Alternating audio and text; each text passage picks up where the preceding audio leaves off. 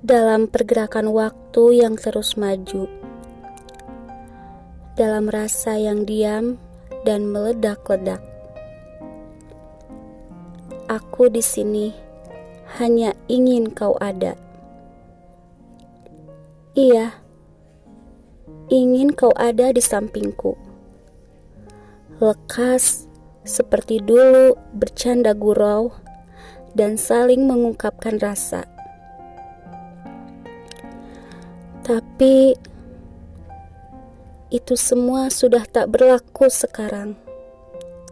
Sepertinya aku harus belajar pada fase di mana bahwa merelakan akan lebih mudah daripada melupakan. Hmm. Jangan salahkan aku. Ini bukan tentang siapa yang melupakan dan siapa yang merelakan,